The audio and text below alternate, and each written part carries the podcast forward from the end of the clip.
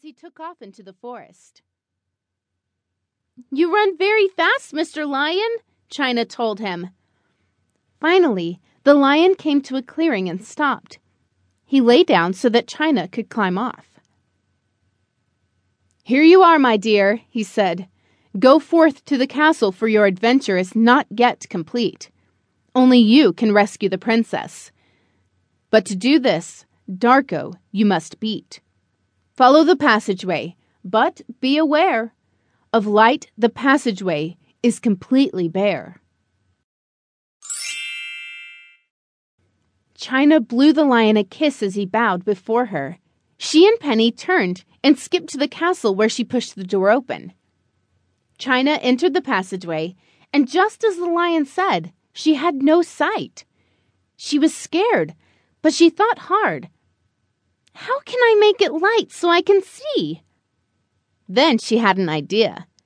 Closing her eyes, she imagined that the sparkles in Miss Penny's dress would shine very bright. When she opened her eyes, she could see all the way to the end of the passage. "I have to help the lion and the princess," she thought. Chyna remembered that it was told that she must defeat the evil Darko by beating him at a game of Starco. "How will I beat him when I don't know how to play?" Chyna thought. Then she remembered her secret weapon, imagination. Chyna reached the end of the passageway and walked out into a big room. There, sitting on the throne, was the evil Darko. Chyna began to laugh when she saw Darko. He was a little troll with big ears, a long nose, and shaggy hair, wearing a big hat, tiny pants, and big floppy shoes. "Stop laughing at me!" Darko yelled. Chyna stopped laughing immediately. Darko's eyes got wide with flames in them. Steam was coming from his ears. Chyna was very frightened. Chyna remembered Andromeda telling her of her secret weapon. So she closed her eyes and imagined Darko in a pink tutu with ballerina shoes. When she opened her eyes, to her surprise, Darko was now wearing a pink tutu with ballerina shoes. Chyna's fears went away, and she began to laugh again. "Stop laughing at me," Darko whined. "Why are you here, little girl?" "To beat you at the game Starco," Chyna replied. "Oh, really?" Darko said. Princess Ziyen imagined herself whispering in Chyna's ear. "Remember your secret weapon, little one. Your adventure is almost complete. But be warned, Darko likes to cheat." Darko ordered his henchmen to gather them in the castle stadium. Then he yelled, "Let the games begin!"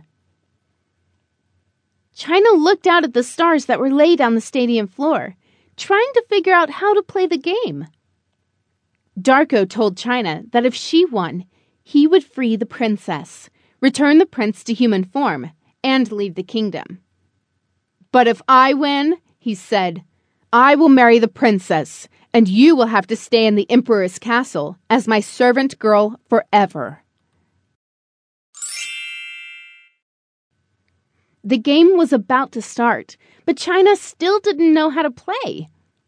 She closed her eyes and imagined that it was a game of hopscotch. The object of the game was to be the first person to get to the tenth star without falling out of line. Before the trumpet sounded, Darko took off. The trumpet sounded, and Chyna started after Darko, remembering that she needed to use her secret weapon. She imagined a puddle of water in front of Darko. He didn't see it coming, so he slipped and fell down. Then Chyna imagined she had the speed of her friend the lion. She imagined herself invisible and vanished in thin air. Darko was stunned. He scrambled to his feet. He could not cheat what he could not see. Darko imagined a wall, but to his dismay, he was facing the wrong direction when he got up. He was so confused from the fall.